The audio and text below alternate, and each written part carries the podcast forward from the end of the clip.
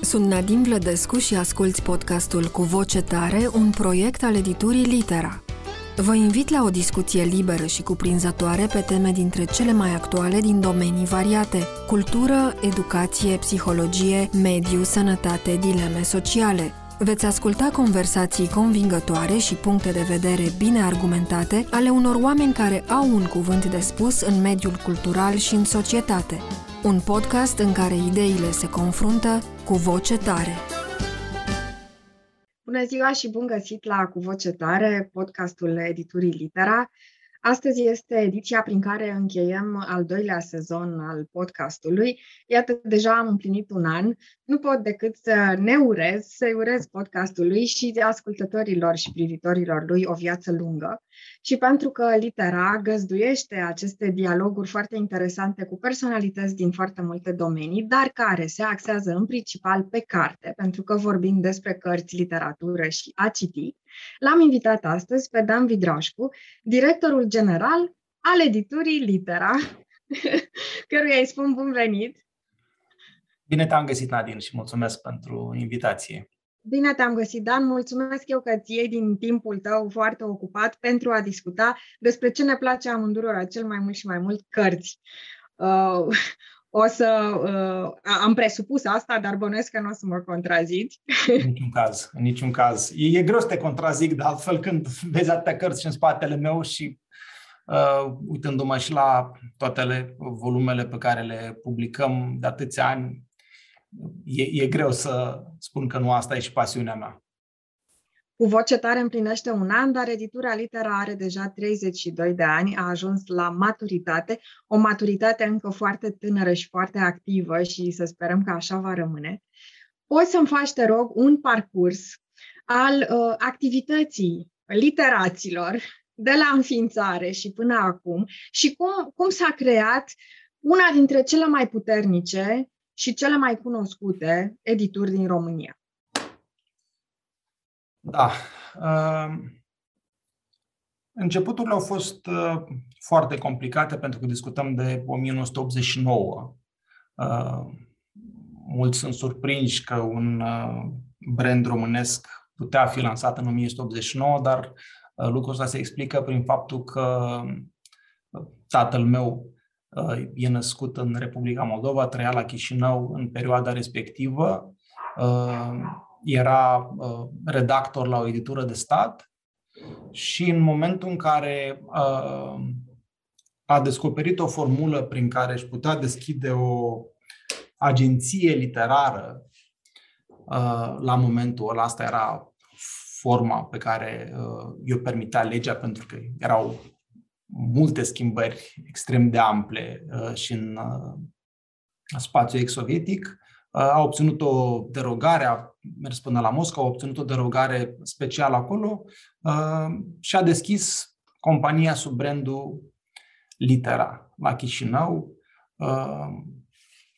Foarte scurt timp am început să, a început să și publice cărți. Mi-aduc aminte și acum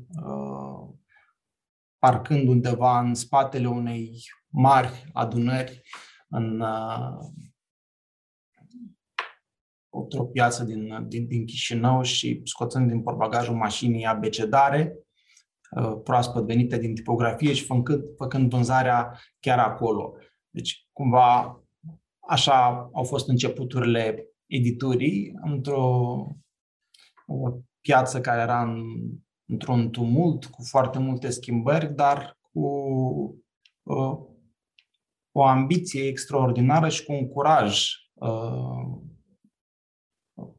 pe care îl respect uh, foarte mult, uh, de a lansa dorința de a fi antreprenor atât de puternică încât la prima, prima opțiune pe care ți-o oferă o societate foarte închisă, așa cum era uh, Republica Socialistă Moldova, beneficiază de ea și lansează, lansează o editură Cartea era și pasiunea tatălui meu. Uh, lucra la o editură de, de mai mulți ani, asta, asta aș dorea să facă. Uh, urmându-mi cursurile, uh, după aia, episodul din Chișinău, e clar că eram un colaborator junior, pentru că aveam, aveam de-abia 11 ani la momentul ăla. Deci nu aveam un rol activ, evident, eu îmi vedeam de școală și după aia, după școala generală pe care am făcut-o la Chișinău, mi-am urmat cursurile în România, la Brașov și după aia la București. Și aici, când am împlinit 18 ani, cadoul pe care mi l-a făcut tata au fost actele filiale din București a editurii și așa a apărut uh, editura Litera în România, care într-o primă fază uh, distribuia mai mult producția care se făcea la Chișinău, dar ușor, ușor a început să-și facă o uh, echipă tot mai numeroasă. Vânzările din România le-au depășit pe cele din Moldova, cum era și firesc. Și de aici uh, o poveste lungă și cred eu de succes. Când uh, Uh, am împlinit vârsta majoratului și fratele meu mi s-a alăturat, mi s-a alăturat și el și de atunci uh, construim împreună toți trei, uh, împreună cu o echipă de oameni foarte talentați, brandul Litera mai departe, care într-adevăr a împlinit 32 de ani. Mulți înainte. E, e o poveste foarte frumoasă, mai ales partea asta că ai primit la majorat actele filialei din București. Este un gest de mare responsabilitate, de mare curaj al tatălui tău și al tău să îți asumi uh, acest această afacere de familie care, iată, a devenit o afacere de familie a milioane de cititori. Uh, mi-a plăcut foarte mult și uh, ideea că tatăl tău a trebuit să meargă până la Moscova, la Moscova, la Moscova, cum spune Cehov, pentru a obține aprobarea de a se ocupa de cărți în mod uh, oficial. Da. Acum, um, litera are și un nume extraordinar. La început a fost cuvântul și fiecare cuvânt este făcut din litere, deci la început chiar a fost litera. Pe piața de carte din România, care este una mică și una de nișă, deși românii sunt cititori și prin tradiție sunt oameni, să spunem, care au acest comerț intelectual cu cărțile, mai ales că în vremurile trecute era foarte greu să, să susții pasiunea pentru cărți, e aproape incredibil că uh, un număr relativ restrâns de oameni reușește să mențină un astfel de business, pentru că trebuie spus că este un business, dar este un business foarte special. Cu, care este um, echilibrul just între pasiune și rațiune în a menține un business pe o piață foarte nișată, cum este cea de carte în România? Piața e foarte nișată, uh, într-adevăr, și aș zice că încă nu și-a revenit după uh, șocul acelei uh, triste perioade uh, când uh, țara asta a fost uh, sub regimul comunist. Și asta nu afectează doar industria noastră. E, din păcate, un blestem pe care uh, uh, îl ducem împreună cu toții și uh, mai sunt încă ani, poate decenii, Uh, pentru a ne reveni. Și uitându-mă la foarte multe edituri străine și văzând istoria, pe, lunga istorie pe care o au și tradiție, uh, extrem de importantă pentru că este o uh, proces de acumulare, de creștere a echipelor, de transfer al acestor informații de la o generație la alta, care duce la performanța pe care o vedem în, în, în ziua de astăzi. Lucru care în România nu s-a întâmplat în majoritatea industriilor uh, și uh, în, uh, în, în cea editorială. Pentru noi, cred că a fost un moment decisiv acela în care am, ne-am definit poziționarea. Pentru că editura, piața din România era una în care vedeam foarte multe edituri nișate, unele chiar în niște poziții uh, de top, care erau greu de explicat prin strategia nișată editorială pe care o adoptau. Uh, lucru bizar și uh, probabil explicabil tocmai prin faptul că după 89 piața o luase cumva de la zero. Nu era nimic din din uh, structura firească a unei piețe editoriale, așa cum vedeam uh, în majoritatea țărilor importante din Europa. Și atunci, viziunea noastră a fost cea unei edituri generaliste. O editură care aduce cărți pentru toată lumea. Uh, strategie care ne-a dictat din, acel, din momentul în care am adoptat-o foarte multe decizii. Pentru că ce înseamnă o, o, o editură care își propune să aibă o audiență foarte generală? Înseamnă că nu există categorii importante care ar putea să lipsească din catalogul nostru. Deci de fiecare dată când ne întrebam și de-a lungul istoriei, bineînțeles că au fost momente în care ne-am pus întrebarea, intrăm în categoria de carte de copii sau nu? Păi, o editură care își propune să aibă un public general trebuie să aibă și carte de copii și în interiorul cărților de copii facem și ficțiune și non-ficțiune? Da, le facem pe ambele, pentru că asta era poziționarea. Uh, uitându-mă la canalele de difuzare, bineînțeles că am fost din uh, primul an prezenți în uh, punctele clasice, în librării, dar după aia uh, au apărut hipermarketurile în România. Și ne-am pus întrebarea, pentru că erau și multe voci în piață care spuneau că cărțile n-au ce să caute lângă Salam, în uh, Carrefour sau în uh, Cora.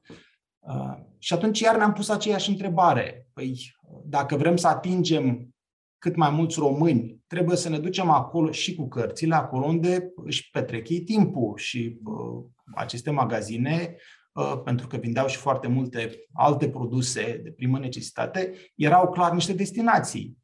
Da, bineînțeles, trebuie să fim și acolo. Și atunci, chiar din primul moment uh, în care uh, majoritatea lanțurilor mari nici nu aveau încă magazinele, dar aveau deja o echipă comercială prezentă în, România care negocia cu furnizorii, noi eram acolo negociind o poziție, un mic raft și pentru cartea noastră. După aia au apărut uh, proiectele de chioșc. Și la fel au fost, au fost voci care spuneau n-au ce să caute cărțile în chioșcurile de ziare, nu ăla e locul. Dar era o rețea atât de mare, erau mii de puncte de distribuție de presă, uh, în special raportat la cele sute în care se vindeau cărți. Uh, și răspunsul a fost, a fost același. Nu, uite ce oportunitate extraordinară de a aduce cărți în casele românilor folosind o rețea care era până în acel moment exploatată doar de, uh, doar de presă, ziare și, și reviste.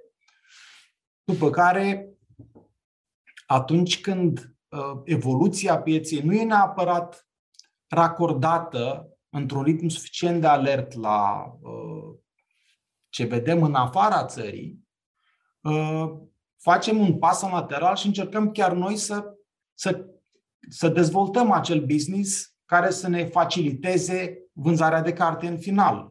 Uh, distribuția online începuse să ia amploare mare în întreaga lume. În România erau foarte puțini jucători. Asta se întâmpla la nivelul anului 2010 și am spus, nu, mergeam la târgurile internaționale, uh, toate editurile importante care discutam uh, se lăudau cu performanța extraordinară pe care o face Amazonul, în faza aia încă Amazonul era bine văzut, după care au ajuns, au, au atins o cotă de piață în care lucrurile n-au mai stat neapărat chiar așa, deși e o relație din asta de uh, dragoste și ură, știi? Adică nici nu-i vreau, dar nici nu pot supraviețui fără ei. Deci, editurile astea se lăudau cu performanța extraordinară și eu vedeam că în România nu era un mare nu era o mare librărie online. Și mm. atunci uh, m-am gândit să lansez acest business separat și împreună cu uh, domnul Sturza am lansat elefant.ro am fost implicat într-o funcție executivă o bună perioadă acolo pentru a aduce și în România, uh, pentru această industrie, avantajul extraordinar pe care îl oferă uh, e-commerce-ul și într-o țară cu un număr foarte mic de librării și atunci lucrurile, din păcate, nu s-au îmbunătățit. Sunt proiecte foarte frumoase, uh, s-au deschis librării foarte frumoase, uh, indiscutabil, dar în ansamblu, numărul de puncte de vânzare raportat la populația noastră e în continuare foarte mic și nu se va mai schimba. Online-ul părea singura opțiune uh, mai la îndemâna investitorilor din România pentru a permite unui român să-și comande o carte din orice colț al țării. Și lucrul ăsta, lucrul ăsta s-a validat. Uh, continuând pe aceeași idee, uh, de câțiva ani, mergând la toate târgurile internaționale și în toate uh, discuțiile pe care le avem cu partenerii noștri internaționali, toți îmi vorbeau de formatele digitale, de e-book-uri într-o primă fază, care deja uh, nici măcar nu mai era o mare noutate, adică intraseră în strategia uh, oricărei edituri serioase, ca un format de, uh, de distribuit, dar audiobook-urile, care sunt pe mare trend de mai mulți ani, așteptam să văd ce se întâmplă la noi. Mm. Nu se întâmpla nimic. Și atunci am zis, bun, atunci e cazul iar să facem un pas în lateral, să creăm un alt business, uh, pentru că majoritatea editurilor internaționale beneficiază de pe, urma, de pe urma acestor formate, iar poate chiar mai important de atât, publicul asta își dorește. Atunci cum poți să, să ce să mai aștepți? Testul era făcut, formatele erau validate. Uh, de aceea, de doi ani de zile am uh, lucrat uh, intens la digitalizarea catalogului nostru. Am început să producem audiobook-uri într-un ritm foarte alert și la finalul anului trecut am lansat Voxa, care își propune să fie un Netflix al cărților, ca să folosesc așa o comparație foarte pe înțelesul tuturor, pentru că majoritatea celor care cumpără cărți au și abonament la Netflix. Mm. Din păcate. Spun din păcate pentru că de multe ori chiar uh, concurentul cel mai important al oricărei edituri e tocmai uh, Netflix-ul și furnizorii de conținut în alte forme, pentru că în final noi le luptăm pentru timpul utilizatorului. Ai nevoie de timp ca să citești o carte. Uh, deci am lansat Voxa, o platformă în care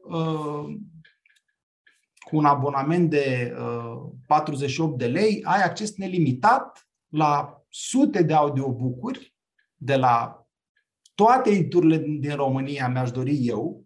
În momentul de față sunt multe edituri importante care deja au intrat, altele care cred că înțeleg potențialul și încep și ele să uh, investească în, în acest format. Deci sunt uh, sute de audiobook-uri și mii de e-book-uri, atât în limba română cât și în limba engleză. Uh, catalogul în engleză o să se dezvolte foarte mult în următoarele luni, pentru că acolo există uh, un număr uriaș de titluri produse deja de-a lungul multor ani. La noi în România e de un, un, un fenomen la început, dar mă bucur să văd că tot mai multe edituri înțeleg importanța lui. Voxa este, într-un fel, extinderea domeniului luptei, să zic așa, în uh, alte arii, uh, pentru că cititul poate să însemne și să-ți citească altcineva. De fapt, așa începem cu toții când suntem copii, ni se citesc uh, cărți sau povești și atunci această uh, idee de a uh, răspândi uh, cărțile și prin intermediul audiobucurilor e cu atât mai uh, bună într-un, uh, într-un timp nebun în care uh, suntem mereu pe cale de a face mai multe lucruri. Mi-a plăcut ce ai spus despre elefant pentru că mi-a venit în minte uh, povestea cu Harrods, când au început, uh, când s-a deschis magazinul Harrods, avea această legendă că poate să livreze orice, chiar și un elefant, Prin urmare, și Elefant putea să livreze orice carte. Uh, îmi place și ideea de a coborâ cu cartea, nu neapărat în stradă, deși și la propriu, ci în orice domeniu. O carte poate exista oriunde și oriunde e binevenită și în frigider. Oricum, oamenii citesc în metrou sau pe stradă, uneori mergând, uh, așa că nu e nicio problemă. Și atunci, pentru că mi-ai vorbit de această colonizare a spațiului și editorial, și a spațiului online, și a spațiului, uite, al audiobucurilor, al e-book-urilor, voiam să adaug aici, dacă îmi permiți, că 80% din uh, cărțile litera au o variantă de e-book, ceea ce este uriaș, bănuiesc că acest, acest procent uh, tot va crește. Și atunci, pentru că am vorbit de spațiu, o să mă întorc și la contraponderea lui cu care, de care ne ciocnim cu toții la timp, uh, pentru că bănuiesc că este o muncă extenuantă. Gestionarea tuturor acestor fronturi într-un mod uh, cât mai bun, într-un mod care să fie tot timpul în pas cu o producție foarte mare de cărți. Mă uit doar la biblioteca din spatele tău și mă gândesc că ea este uh, într-o continuă expansiune. Și o să întreb legat de timp, cum decurge o zi din viața lui Dan Vidrașcu, directorul general uh, Litera, și cum faci să ai timp uh, pentru tot, inclusiv pentru lectură și lectura uh, uneori a cărților uh, pe care le prospectezi sau a, a seriilor sau a direcțiilor în care litera vrea să, să meargă. Această muncă de pionierat Uh, o muncă foarte temerară necesită foarte mult timp și totuși și pentru tine cred că ziua are doar 24 de ore. Atât are și, și țin uh, foarte mult să editură. Uh, nu, nu doar asta e viața mea, am, am și o familie, am și copii pe care aș vrea să-i cresc și care să mă vadă și ei din, din, din când în când. Da, aici suntem victimele propriei strategii, pentru că poziționarea generalistă de care îți vorbeam mai devreme Uh, înseamnă un, un număr foarte mare de titluri. Uh, indirect ajungi la această realitate, aproape 800 de titluri uh, în, în 2021. Creșterea cred că nu se poate asigura decât prin, printr-o capacitate de selecție foarte bună a oamenilor cu care lucrezi. Cred că ăsta este un element esențial.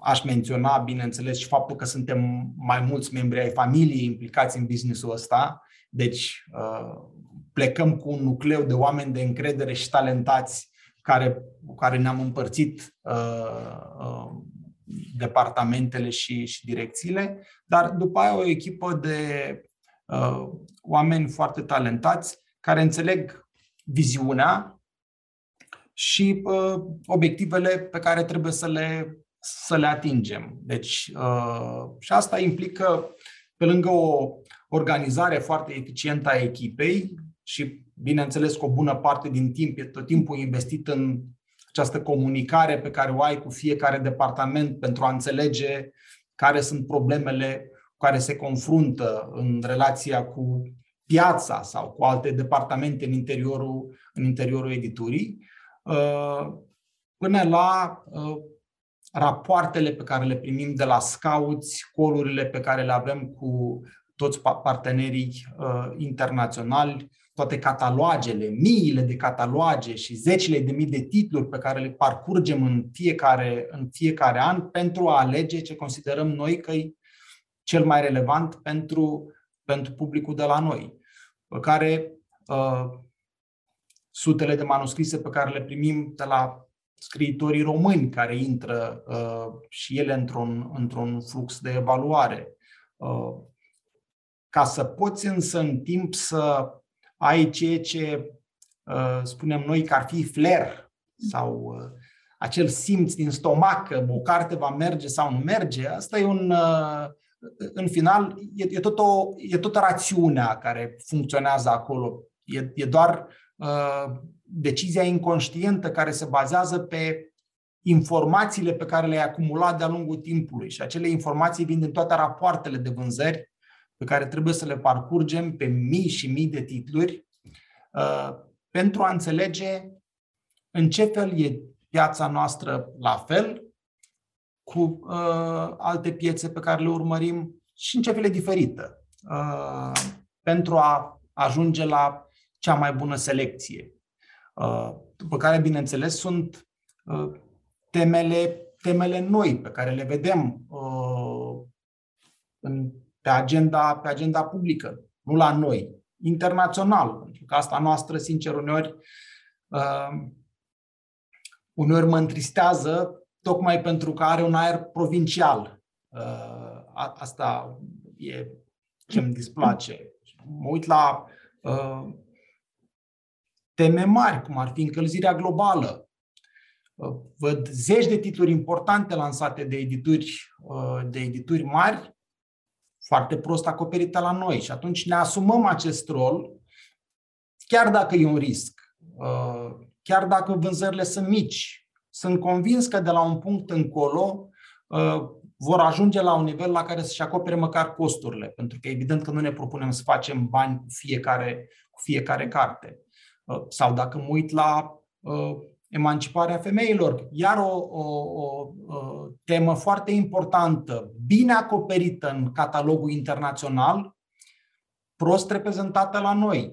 La fel, nu sunt titluri care mă aștept să intrăm în uh, topul de bestselleruri, dar cred că sunt, cred că sunt teme relevante și pentru publicul nostru și pentru femeile din România și atunci uh, încercăm să acoperim și, uh, și aceste teme. Sunt tot timpul pariuri, dar uh, în uh, strategia oricărei edituri cred că e uh, acest, uh, acest mix între titluri care nu-și acoperă uh, costul, dar care sunt importante și editorul simte responsabilitatea de a le aduce pe piață și cele care au vânzări foarte mari și bineînțeles că Uh, financiar acoperă și toate aceste pariuri mai riscante sau uh, cărți pe care le aduci conștient fiind că niciodată nu vor, uh, nu vor deveni hituri. Mhm.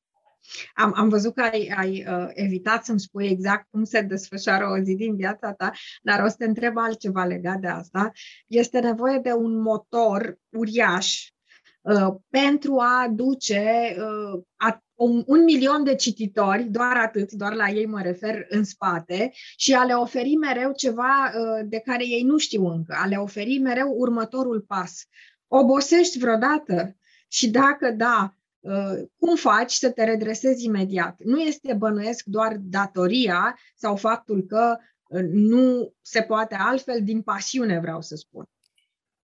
Cred că dacă îți place foarte mult ceea ce faci, și ăsta e cazul meu, Uh, sigur că de multe ori ai uh, stări de epuizare fizică, dar satisfacția pe care o simți în fiecare zi uh, mult mai importantă. Și eu nu cred că am avut vreo zi în care să nu fi venit la birou cu un mare entuziasm pentru ce urmează să se întâmple, pentru cărțile pe care urmează să le, să le văd, pentru discuțiile pe care urmează să le am cu echipele, uh, cu echipele pe care, uh, pe care le coordonez. Deci, cred că dacă munca te face fericit, uh, depășești ușor, ușor epuizarea fizică. Bineînțeles că e o presiune mare să ai 200 și ceva de oameni în, în coordonare într-o piață care nu e cunoscută neapărat pentru profiturile uriașe pe care, pe care le faci într-o țară care încă e într-o formă de tranziție cu uh, foarte multe lucruri uh, neașteptate care se întâmplă de la un an la altul, dar și dacă mă uit la un cadru mai larg, e o industrie uh, foarte dinamică. Adică, deși uh, părerea generală e că printul e așa uh, un, un business foarte vechi și cumva uh, tot mai puțin relevant în ziua de astăzi, există această impresie generală, uh, cifrele arată exact contrariu. Cărțile în format uh, print o duc mai bine ca niciodată. Mă refer aici și la România, dar și la uh, piața editorială internațională în, în, în ansamblu. Oamenii își doresc să citească în toate formatele tot mai mult.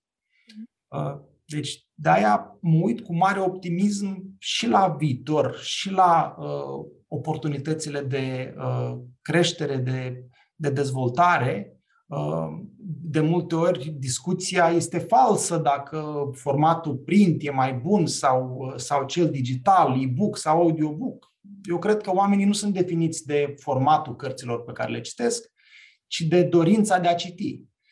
Uh, odată ce există dorința de a citi, de a învăța, de a te dezvolta, uh, tu poți beneficia de toate formatele. Citești print când uh, ești acasă, citești e-book pe telefon sau pe tabletă, când călătorești, asculți audiobook când ești în mașină sau când ești la sport. Poate cel mai mare avantaj al acestui format și cred că o bună parte din succesul pe care îl are formatul de audiobook e tocmai că el îți creează timp. Uh-huh. Iar timpul e resursa noastră cea mai valoroasă după care alergăm cu toții. Nu? La întrebarea de ce nu citești cât ți-ai dori, majoritatea oamenilor răspund pentru că nu am timp. Audiobook-ul îți creează acest timp, pentru că poți să uh, citești, să asculți o carte în, atunci când n-ai fi putut să citești într-un alt format. Uh, de aia cred că în special tinerii, dar nu numai, îmbrățișează atât de mult și vedem această explozie uh, la nivel mondial a formatului de audiobook, care sper eu să fie la început și în, uh, și în România. Ascultați cu voce tare, un podcast al editurii Litera.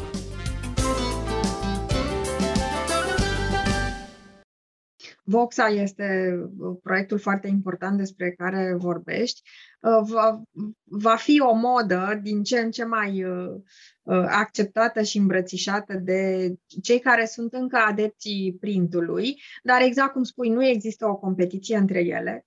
Acum vorbeam despre această vocație de pionier a literei și dacă mă uit în urmă doar la ultimii aproape doi ani de când sunt eu implicată activ în litera, deși colaborarea mea cu litera este foarte lungă, de mulți mult ani. mai veche de atât, da.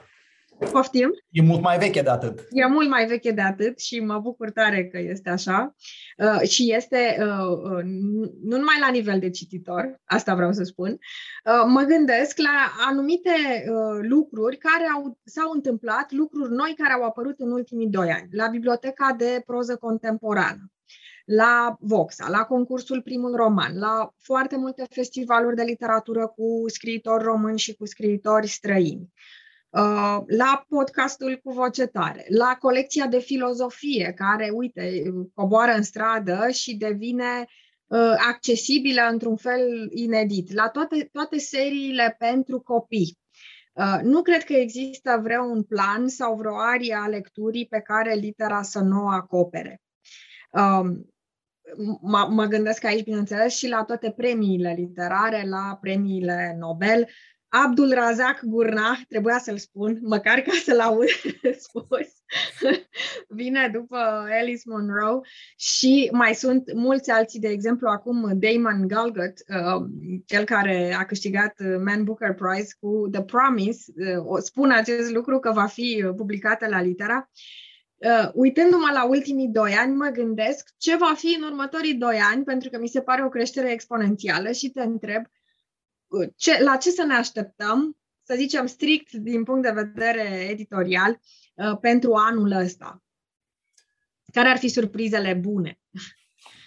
Da, așa cum spuneai, uh, sunt foarte multe, sunt foarte multe schimbări în ultimii ani. Unele probabil că uh, sunt mai vechi, dar au fost puternic accelerate de, uh, de pandemie și aici mă refer la tot ce înseamnă uh, digitalizare atât online cât și uh, chiar formatele digitale. Uh, pentru noi a fost o uh, surpriză extraordinară să vedem cât de mare a început să fie importanța propriului nostru canal de vânzare, litera.ro. Poate a fost uh, cea mai mare descoperire imediat după declanșarea pandemiei, deși toate ingredientele teoretic erau acolo, uh, cumva lipsea uh, focusul editurii uh, în acea direcție uh, și când l-am, când l-am, l-am avut, rezultatele s-au văzut imediat. Uh, și aici văd un potențial foarte mare de creștere. Uh, oamenii s-au obișnuit în, într-un număr tot mai mare să-și comande cărțile online uh, și atunci folosesc toate canalele existente. Marketingul e și el foarte puternic influențat de, de aceste tendințe pentru că, uitându-te la atenția uh, celor care urmează să-ți cumpere cărțile, vezi că majoritatea sunt pe rețele sociale sau își fac căutările pe Google și atunci uh, două companii din Silicon Valley încep să concentreze o pondere uriașă a bugetelor de marketing pe care le au majoritatea companiilor, dar și editurile. inclusiv editura Litera. Uneori mă uit la doar banii pe care iau de la noi și mi explic foarte ușor de ce au evaluările alea bursiere de uh, trilioane de dolari. E, e, e foarte simplu uh, cum reușesc de la o distanță atât de mare să fie cei mai relevanți jucători și canale de marketing și pentru noi aici în România. Aici au avut loc însă niște schimbări uh, foarte mari dacă mă uit la ultimii 20 de ani și atunci presiunea pe echipa de marketing pentru a înțelege exact cum facem față acestui uh, ritm foarte rapid de, de schimbare? E o mare provocare, dar sunt mulțumit de tot ce s-a întâmplat până acum și cred că în continuare va fi o direcție foarte importantă și cum menționai, bineînțeles, uh, Voxa cu toate formatele, cu toate formatele digitale, unde suntem încă la început uh, și proiectul nu va avea succes decât dacă întreaga piață nu va înțelege că nu poți avea ascultători de audiobook dacă nu ai catalog de audiobook Deci, primul pas este la noi, la edituri, la producători, să creăm un catalog, să creăm conținut și după aia să ne așteptăm ca și românii să descopere uh, și avantajele acestor formate. Uh, de multe ori aveam senzația că așteptam să vedem o reacție a consumatorilor. Ori lucrurile nu funcționează niciodată. Niciodată așa ar fi mult mai simplu pentru noi, dar nu merg lucrurile așa. Deci trebuie să produci cartea și după aia ea va fi, ea va fi căutată. Uh, și felul în care formatele digitale completează foarte bine formatul de print. Uh, aici o deschid o paranteză, dar cred foarte importantă pentru că iar e, un, uh, e o temă pe care o tot văd dezbătută în piață uh, internațională în urmă cu mai mulți ani și tot mai, mai frecvent la noi, cum că digitalul ar afecta în vreun fel printul, nici vorbă. Tot ce se întâmplă în majoritatea piețelor mari ne arată că printul crește și toate celelalte formate sunt doar complementare. În continuare, 80% din vânzări la nivel internațional sunt în format tipărit și 20% au ajuns să fie în format digital. Uh, iar printul a crescut. Deci 20% pe de o parte este o, o pondere destul de importantă și cred că toate editurile din România uh, mai ales că ne plângem că vânzările sunt mici și ne-am dorit să fie mai mari, pe bună dreptate, uitându-ne la potențialul acestei țări, ar trebui să fie vânzările mult mai mari, dar o altă formă de a le, de a le uh, influența pozitiv e și, și acest format care completează, completează printul foarte bine, în niciun caz nu îl canibalizează, nu, e, uh, nu trebuie să ne facem probleme că vânzările de e-book o să ne ia din vânzările de print. Nu s-a întâmplat în alte țări, nu o să se întâmple nici la noi. Prin 2005-2007 uh, era această isterie în Statele Unite când lansase Amazonul Kindle-ul, că vine Amazonul cu Kindle-ul și digitalizează tot și moare industria editorială, la fel cum s-a întâmplat cu cea muzicală. Într-adevăr, uh, în industria muzicală formatul era mult mai puțin important uh, și acolo s-a trecut foarte abrupt de la un format la altul. Uh-huh. În cazul lecturii, cred că uh, e o relație mult mai intimă cu produsul carte. Uh-huh. Uh, pe de o parte. Pe de altă parte, oamenii sunt înconjurați de ecrane și preferă să aibă și experiențe într-un alt mediu. De aia văd o, o rezistență foarte bună a hârtiei și a cărții în format tradițional și pentru mulți ani de acum înainte. Uh, deci, încă un argument în plus să nu ne fie frică de formatele digitale, vor veni doar ca un plus în creșterea pe care o are, pe care o are uh, piața în ansamblu. În rest, uh, revenind la catalog, poziționarea despre care îți vorbeam mai devreme, sigur că implică foarte, foarte multe achiziții. Ne propunem și în anul ăsta să avem peste 700 de titluri noi. Uh, în jur de 40% vor fi cărți de copii, atât licențele internaționale cu care deja ne-am obișnuit publicul, cât și uh, toate formatele uh, cu cerere Mă refer aici la uh, cărți de activita- activități, cărți de colorat, cărți de carton, cărți cu sunete. Uh, și acolo se, se inovează foarte mult și văd un apetit uh, la noi în piață în creștere pentru cărțile pentru copii. Probabil că sunt tot mai mulți părinți dispuși să investească în copiilor, în educația copiilor, probabil că au mai mulți bani decât aveau istoric. Uh, probabil că sunt ei mai educați la rândul lor și înțeleg de ce e important să facă lucrurile astea. Uh, mergeam uh, în urmă cu 10-15 ani la târgurile mari de carte și vendeam, de exemplu, formatul de picture book, carte ilustrată pentru copii mici. Da? Deci, practic, primul nivel al categoriei de ficțiune și vedeam zeci de mii de titluri noi la majoritatea editurilor uh, importante care discutam. La noi formatul lipsea aproape cu desăvârșire. Și nu mi explicam de ce. Era tot efectul acelei tranziții, acelui șoc uh, uh, prin care trecuse țara și, uh, evident, și piața editorială. Dar mă bucur să văd că lucrurile se reglează, că piața de la noi e tot mai mult racordată la uh, trendurile mari și racordarea se face într-un timp tot mai scurt.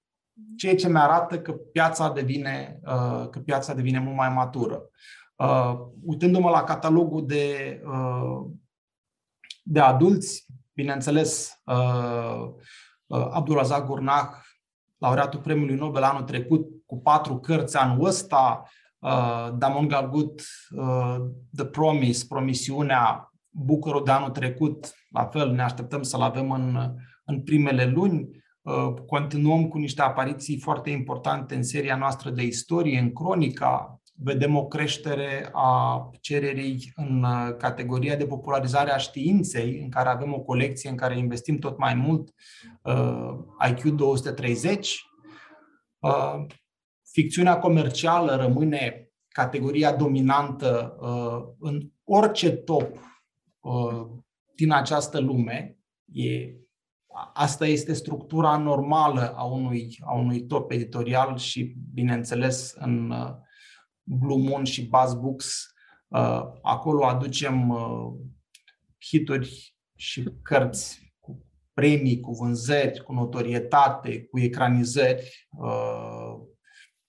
și avem foarte multe apariții importante și, și ele. Non-ficțiunea ilustrată, deși sunt uh, formate scumpe, dar cu ofertă tot mai săracă în, în, în țară în, în, în ultimii ani, probabil tocmai din cauza prețurilor mari de producție. Uh, pandemia a afectat foarte mult și felul în care se produc și se livrează cărțile din China și atunci și din acest motiv o parte din edituri s-au retras din acest flux de producție, inclusiv noi am avut probleme foarte mari în 2020, scumpiri extraordinare care, din păcate, continuă și acum, doar că acum am trecut de la partea logistică la hârtie, la tipografie, adică e, sunt niște fenomene fără precedent în, în, în piață din punctul de vedere, dar văd o cerere în uh, creștere și pe zona de enciclopedie, carte ilustrată, atât pentru, atât pentru copii cât și pentru adulți. Și aici, uh, formatul digital nu vine să uh, aducă încă niciun beneficiu real. Mhm. Uh, e, e imposibil de reprodus experiența pe care o are un copil atunci când deschide o carte de format mare ilustrată. Este o experiență pe care digitalul nu poate reproduce.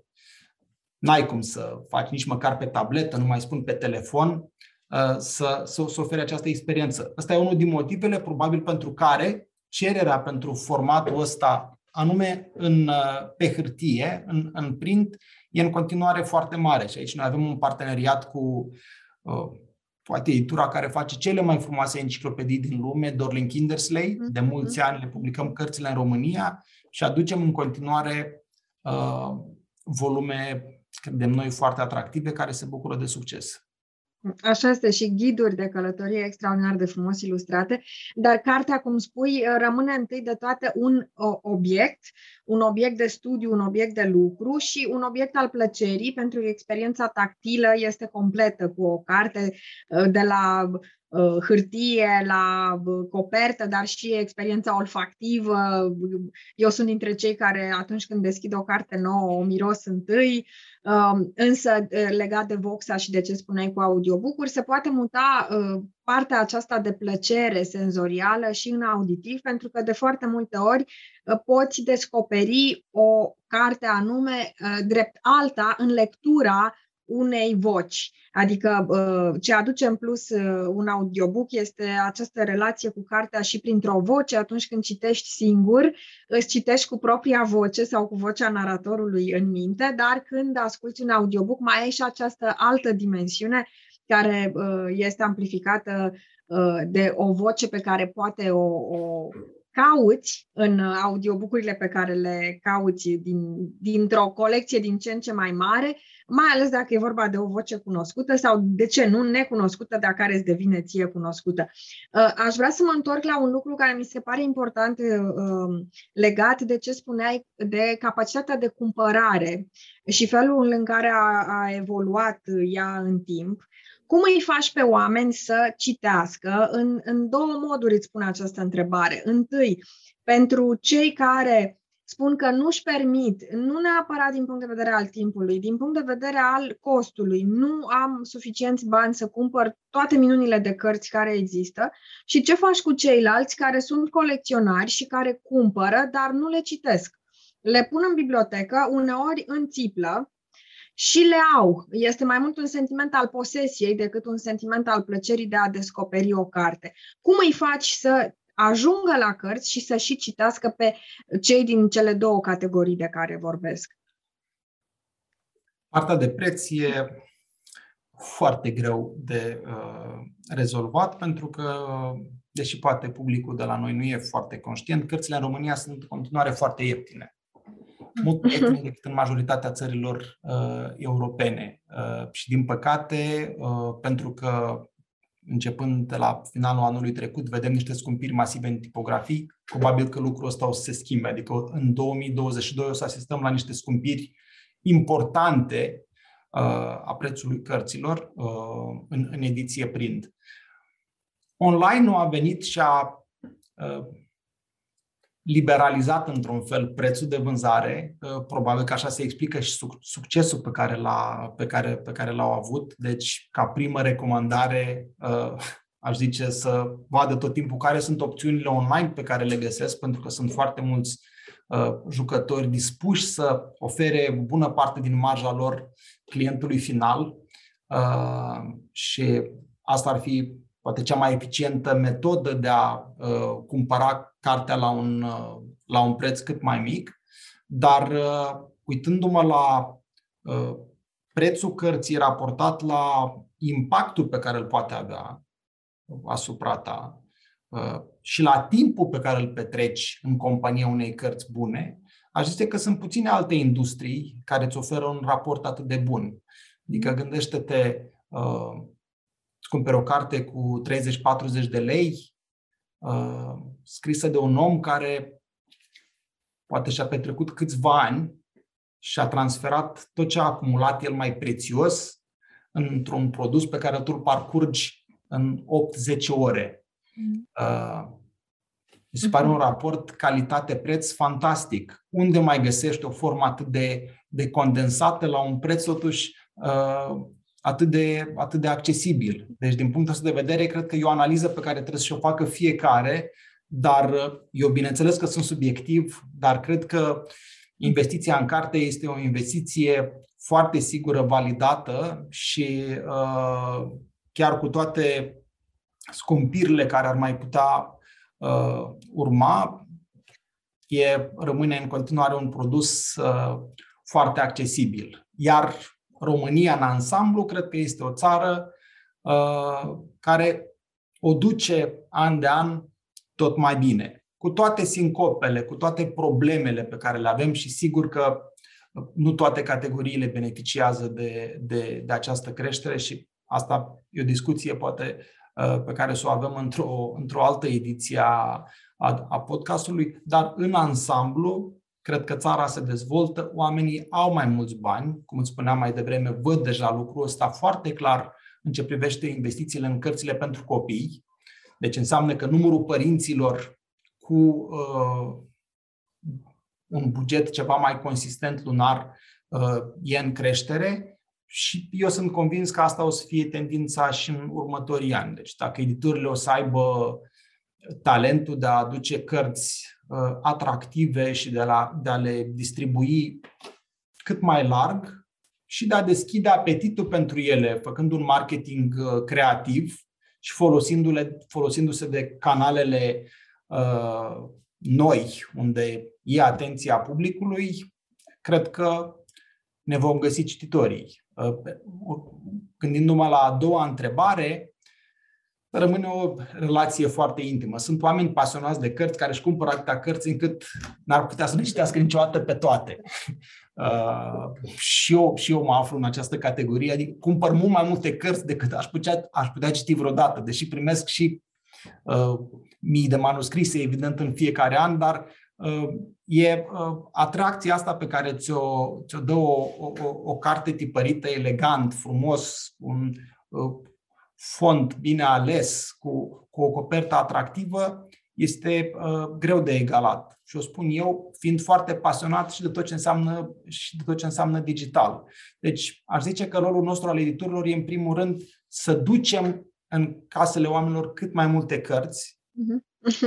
și odată ce sunt acolo, șansele să le și deschidă uh, sunt, sunt mult mai mari. Iar dacă uh, știm să uh, le dăm o, o mică părticică din, din ce o să descopere, din povestea pe care o să o descopere sau din uh, informațiile pe care o să le afle, uh, cred că ei vor fi curioși. Iar românii sunt, românii sunt curioși uh, și de-aia cred că industria în ansamblu are în continuare un viitor foarte frumos. Mm. Și să nu uităm că uh, vorbeai de investiție, cărțile sunt o investiție pe viață și în plus nu sunt uh, un lux, sunt o necesitate. Deci dacă e să echilibrezi un buget, rămâne mereu uh, o părticică și pentru o carte nouă, să zicem la un anumit interval de timp.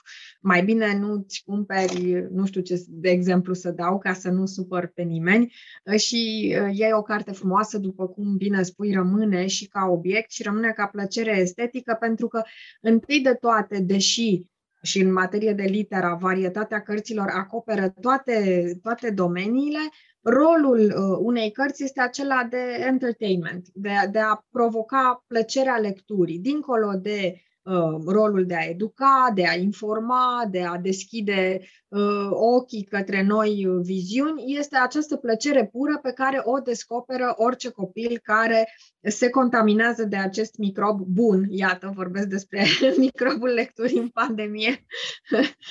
și uh, pentru că am zis de asta, aș vrea să te întreb, ești tată la doi băieți, iată, istoria se repetă, uh, îi pregătești pentru uh, această, nu știu, se, nu știu dacă e meserie, este această, uh, acest mecanism extraordinar de bine pus la punct uh, al unei pasiuni care funcționează, uite, foarte bine unsă ca un, ca un ceas.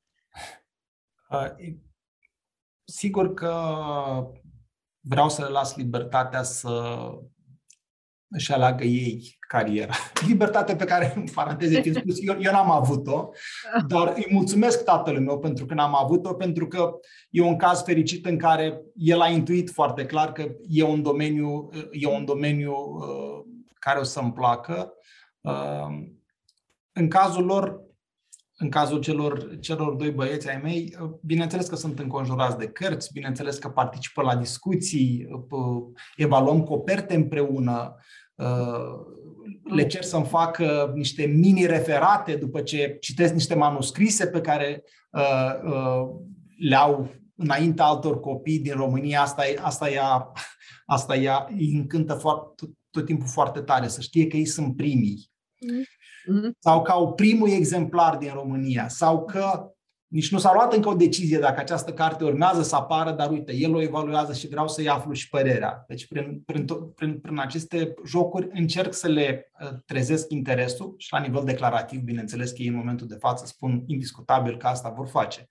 Uh, vi- viitorul o să ne arate. Eu mi-aș dori să, să intre în, în poveste pentru că e un business de familie uh, și a funcționat foarte bine până acum. Uh, tata e în continuare foarte activ implicat în, uh, în, în activitatea editurii și asta cred că îi dă o forță și o energie care îl ține care îl ține în priză. De la o vârstă, de la, de la o anumită vârstă încolo, e foarte important să uh, ai ceva care să, să te facă să trezești dimineața cu poftă și să pleci la muncă și la 73 de ani e neobosit, adică îl văd, îl văd la fel de activ. Și atunci un, un motiv în plus să, să, să-ți alegi o activitate care să, în care să investești foarte, foarte multă pasiune și, bineînțeles, să ai și talent pentru așa ceva. Deci eu mi-aș dori, îi văd foarte, foarte atrași de tot ce se întâmplă și sper ca litera să aibă un viitor bun, mm. inclusiv cu ei. Mm-hmm. Uh, mi-a plăcut foarte mult cum ai zis că ai vrea ca ei să intre în poveste, pentru că de fapt asta este orice act de lectură, intri într-o poveste. Uh, aici este o poveste pe, pe toate planurile, mai ales că este o poveste de, de familie. Cine știe, poate până uh, vor preia, prelua ei uh, toată biblioteca din spatele tău, care va fi de 100 de ori mai mare până atunci, vor exista și alte experiențe de lectură, vei putea intra într-o carte la propriu. Cine știe cum evoluează uh, lucrurile. Mai am foarte multe întrebări, Dan, dar, într-adevăr, poate e nevoie de mai multe podcasturi pentru a digera și informația foarte mare legată de piața de carte, care este o piață care totuși se mișcă foarte repede, în ciuda lucrurilor. În general se spune despre cărți sau despre cei care citesc că sunt uh, lucruri sau oameni uh, în afara realității, în afara mersului lumii. Iată că nu, pentru că Nimic gestiona... Fals. Nimic exact, mai fals, da. exact. E, e o muncă foarte bine ancorată în prezent și așa și trebuie să fie, pentru că și lectura, de fapt, nu te scoate din lume și din prezent, ci din potrivă te adâncește în ea și îți dă niște repere cât mai bune. O ultimă întrebare mai am pentru această discuție de astăzi și îți mulțumesc încă o dată că ai venit la Cu Voce Tare. Pentru a vorbi cu voce tare, iată, despre cărți care de obicei au uh, uh, un, un regim sotovoce. Uh, care este cartea pe care ai citit-o cel mai recent sau pe care o citești acum? Nu trebuie neapărat să fie o carte litera sau uh, pot fi și mai multe. Uh, nu o să dau un exemplu, sau o să dau două, o, să, o să-ți vorbesc de două cărți și doar una va fi de la litera. Evident, citesc foarte multe manuscrise pe care le primim zilnic, dar uh, acolo de multe ori citesc în diagonală, foarte rapid, pentru că deciziile trebuie luate uh, uh, și atunci nu m-aș referi la aceste cărți noi pe care le, pe care le am uh, pe masă, ci la uh, una pe care am terminat-o chiar zilele trecute. E vorba de Colm Toibin, de Magicianul. E o carte despre uh, viața lui Thomas Mann. Cred că urmează să apară și, în, uh, și la noi în curând, sau poate o fi apărut. Eu am citit-o în, în limba engleză. Uh, o carte despre uh, marele autor uh, german Thomas Mann și ce m-a... Uh, nu, nu, nu știam foarte multe detalii despre viața lui Thomas Mann. Uh, evident, uh, o perioadă foarte complicată, uh, al doilea război mondial, uh, emigrarea în uh, Statele Unite uh, și după aia reconcilierea cu o țară pe care nu mai înțelegea, dar de care era inevitabil Uh, foarte atras, dar lucru care cred că m-a surprins cel mai mult este uh, cât de singur și izolat putea să fie acest mare creator, uh, fiind înconjurat de o familie foarte mare, avea șase copii. Deci, în această familie mare, care, bine, cu mulți cu o soartă foarte tragică, dar până la o anumită vârstă era o, o, o dinamică în casă uh, importantă cu atâția copii, capacitatea lui de a se izola în, într-o lume, în intimitatea propriilor gânduri uh, și în felul ăsta creându-și opera într-o izolare mare față de familie, dar și față de societate. Un om atât de izolat, care în același timp simte atât de bine uh, felul în care trăiesc alții, emoția vieții. Asta mi s-a părut fascinant și în cazul lui, ca și în cazul uh, majorității scriitorilor, pentru că este o meserie extraordinară în care ai nevoie de foarte multe de, de foarte multă singurătate pentru a înțelege în intimitate de fapt ce înseamnă viața, cum trăiesc alții, pentru a putea uh, crea personaje. Uh, deci da, asta e o carte pe care am terminat-o în engleză de, de câteva zile, iar înainte uh, Așa începe răul de Javier Marias, ca să menționez și un autor care îmi place foarte mult din colecția noastră de, de clasici. Uh, îmi plac toate cărțile lui Marias, asta e doar ultima pe care am citit-o. Și acolo, uh, dincolo de o poveste foarte interesantă pe care o țese tot timpul, e uh, Spania în epoca lui Franco, o țară care nu reușește să. O țară care, odată ce trece printr-o criză atât de mare, nu are nicio altă perspectivă uh, decât în a accepta că o bună parte a societății a fost părtașă la acele evenimente și că țara nu poate merge mai departe decât acceptând lucrul ăsta și nu încercând să-i depisteze, să-i persecute în vreun fel, pentru că altfel e un cerc vicios și nu mai reușești să aduci societatea la o stare de normalitate. Am rezonat cu ideea asta pentru că e, e cumva o luptă pe care am văzut-o și la noi și ea în continuare nu, nu, nu s-a terminat. Adică când sunt uh, fenomene atât de ample în care uh, atâția oameni, la care atâția oameni sunt uh, părtași și actori activi, uh, n-ai cum să pui jumătate de țară la închisoare. Trebuie, să, trebuie să, să o iei ca atare dacă vrei să uh, depășești momentul, să treci mai departe.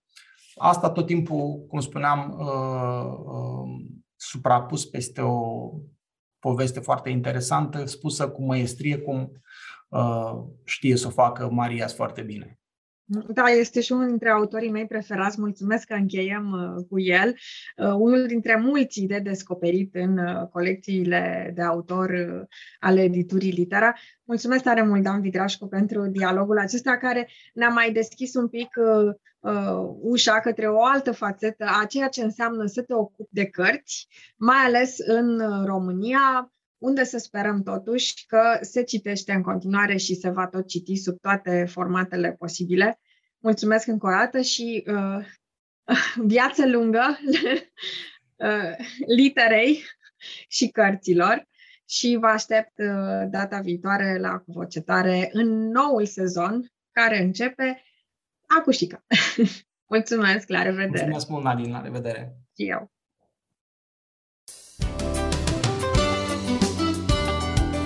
Ați ascultat Cu Voce Tare, un podcast litera cu Nadine Vlădescu și invitații săi. Podcastul cu voce tare poate fi ascultat pe Spotify, SoundCloud, iTunes, Apple Podcast, Google Podcast, pe canalul de YouTube al editurii Litera și pe blog Litera.